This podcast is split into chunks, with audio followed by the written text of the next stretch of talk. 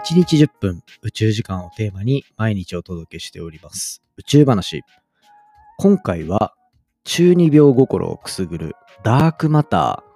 ー。なんとこれ検出できたんじゃないか。そんな研究結果出てまいりましたので紹介していきたいと思います。世の中の95%のものは目に見えない。けど絶対存在している。そんなバンプオブチキンの天体観測の歌詞、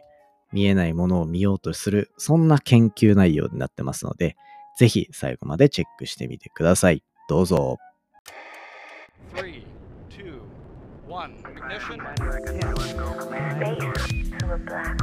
Japan. 佐々木亮の宇宙話。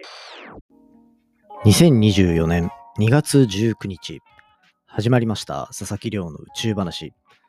このチャンネルでは1日10分宇宙時間をテーマに天文学で博士号を取得した専門家の亮が毎日最新の宇宙トピックをお届けしております。本日でエピソードが1228話目を迎えております。基本的には1話完結でお話ししてますので、気になるトピック、気になるタイトルからぜひ聞いていただけたら嬉しいです。昨日とかは日曜特別会っていう形でお届けしてるので、先週1週間どんな話があったかは昨日のエピソード見れば全部ガチッとわかりますよっていう、そういう立て付けになっております。ぜひですね、こちらもチェックしてみてください。ちなみにまあ僕の先週のおすすめエピソードは、やっぱ宇宙天気かな。1225話。太陽フレアマジ怖くねっていう話してるんで、ぜひですね、要チェックでございます。ということで、じゃあ早速本題に行きましょうかね。今日の本題は、みんな大好きなダークマターです。日本が所有するハワイにある超巨大な望遠鏡、スバル望遠鏡を使って宇宙広くたくさん観測したら、ダークマター見つけちゃったよっていう、そういうお話ですね。ぜひ最後まで楽しんで聞いてください。はい、ということで、じゃあ行きましょうか、早速。今回、まあ、どういう風に楽しんでもらいたいかで言うと、ダークマターってなんやねん。ダークマターあるんだ。みたいな、そのあたりを、もうざっくり言うと、楽しんでもらえたらいいんじゃないかなと思います。これね、宇宙話のリスナーはみんな、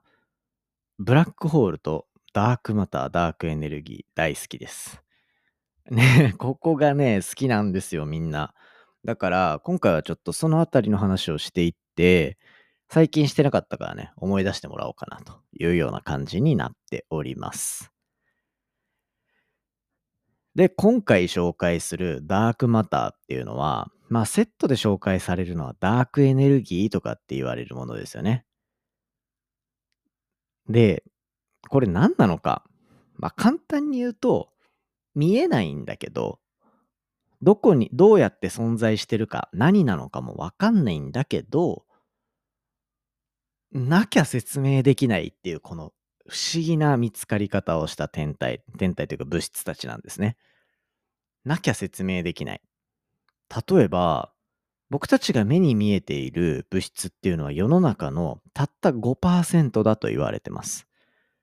それ以外はダークマターとダークエネルギーっていうものに支配されてると言われていて、で、例えばダークマターとかって見えないけど重力はあったりするとかね。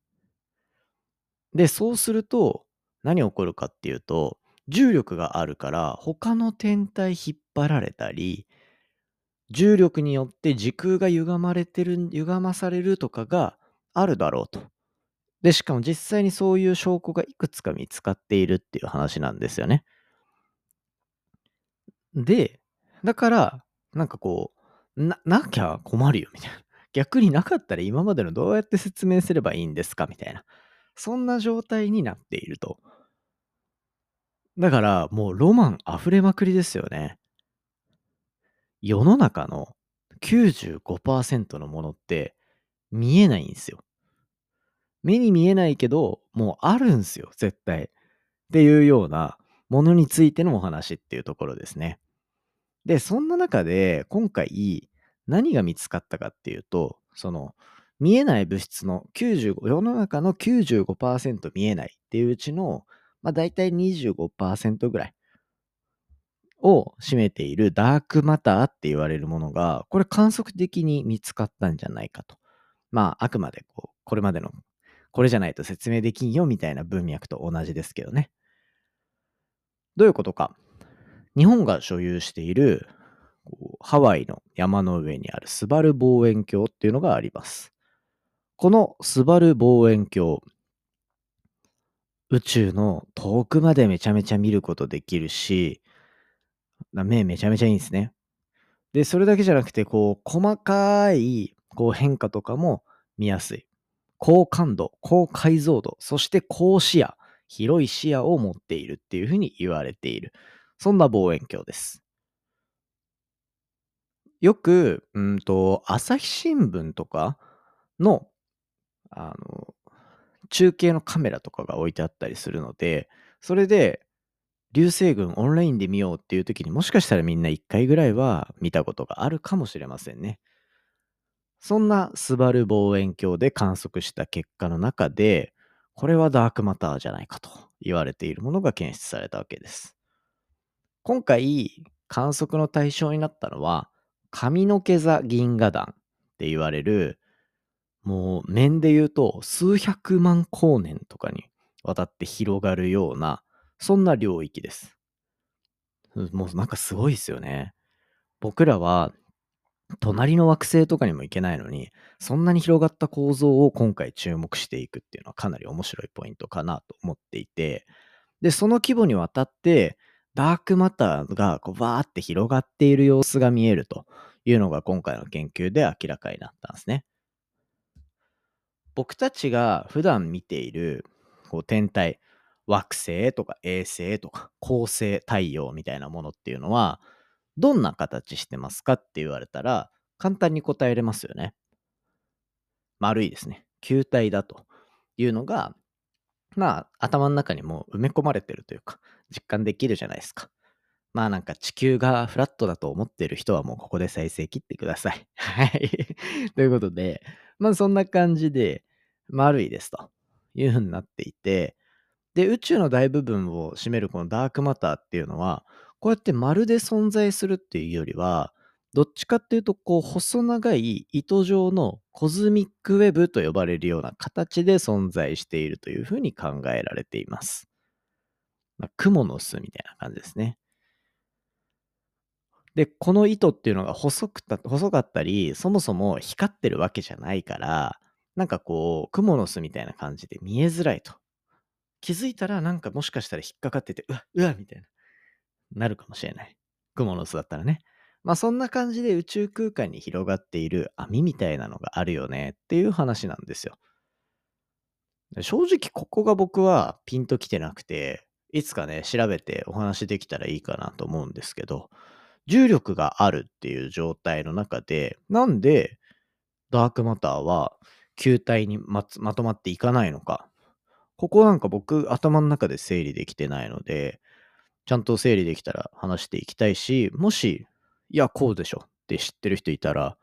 ぜひね、コメント欄とかで教えてほしいですね。で、そんな中で、こう、網状にいるだろうっていうのは分かってるんだけど、どうやってじゃあ推定していこうっていうので、今回、スバル望遠鏡がそれに最高に適しているっていうふうに考えられて作られ、使われました。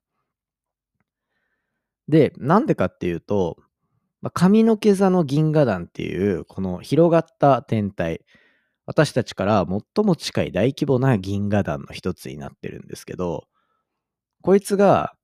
薄く広がったダークマターの構造っていうのを検出するのに、うってつけの対象になっているというふうに、事前の研究で確認できています。唯一の問題点は、見かけの広がりが大きすぎて、全部をカバーしきれないと。だって100万光年広がってるんですよ。えーって感じじゃないですか。で、望遠鏡っていうのは結構そのあたりってトレードオフな能力があって、広い範囲を見たかったら、視力諦めてくださいみたいな。だからなんかこう、すごいイメージですよ。ぴったりじゃないんだけど、なんか肉食動物の目で行きたいですか？それとも草食動物の目で行きたいですか？みたいな。こう前に目がついて、立体的に距離感とかもつかめるような、そんな目にしたいのか。それとも広い視野見て、その代わりちょっと奥まで見えないみたいな状態を作るか。みたいな、そんなところのトレードオフな関係があると。ああ、そうだな。小学生とかが聞いてくれてるから、こんな難しい言葉使わない方がいいですね。うんと、どっちか1個しか選べませんみたいな状態。目がいい方がいいですか？それとも広い範囲見れる方がいいですか？みたいな。なってたんですけど、まあ、人間っていうのはそういうのをテクノロジーで超えていく生き物ですので、スバル望遠鏡は超高視野主焦点カメラ、ハイパーシュプリームカムと呼ばれるものを持っていて、こんな名前好きなんですよね、僕。シュプリームの時点で最高とかって意味なんですよ。服のブランドの名前にもついてると思いますけど。で、シュプリームでハイパーなんですよ。